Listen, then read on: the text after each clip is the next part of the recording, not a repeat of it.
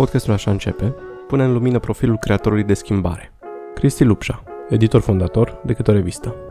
Cât de mult ai impresia că împingi, cât de mult îi lași să cadă, cât de mult Fuh. la voi? Asta e o întrebare complicată pentru că simt că împing mai mult decât las să cadă sau e, e o chestie pe care simt că e următorul meu pas de dezvoltare sau am făcut jumate de pas și încă, încă nu l-am făcut, n-am făcut cealaltă jumătate.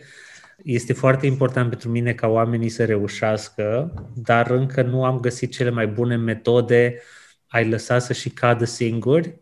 Tind să mă întreb destul de des, poate n-am făcut eu suficient de mult pentru, uh, pentru ei, chiar trebuie să-i las acum să cadă în nas cu proiectul ăsta, adică îl văd uh, și încerc să, încerc să nu mă bag și după aia mă lupt cu niște sentimente de vinovăție, dar știu teoria că trebuie să doară puțin ca să poți să crești. Că am simțit-o, la, întreb, e, e, am simțit-o la mine.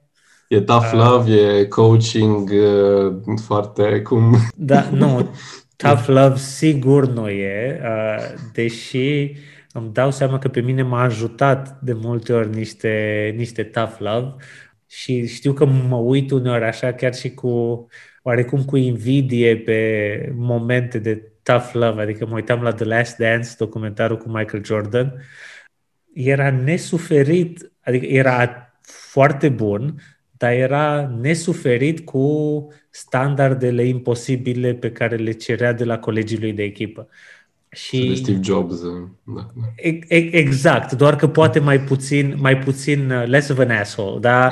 uh, uh, dar, dar tot pe acolo. Și îmi dau seama că mie nu, mi se pare că acolo este o lipsă de grijă care, uh, care dăunează pe termen lung, dar n-am găsit încă echilibru între cum să nu devină asta dependență, știi? Sau cum să nu devină asta uh, cum să nu ajungă să devină asta un soi de learned helplessness, știi?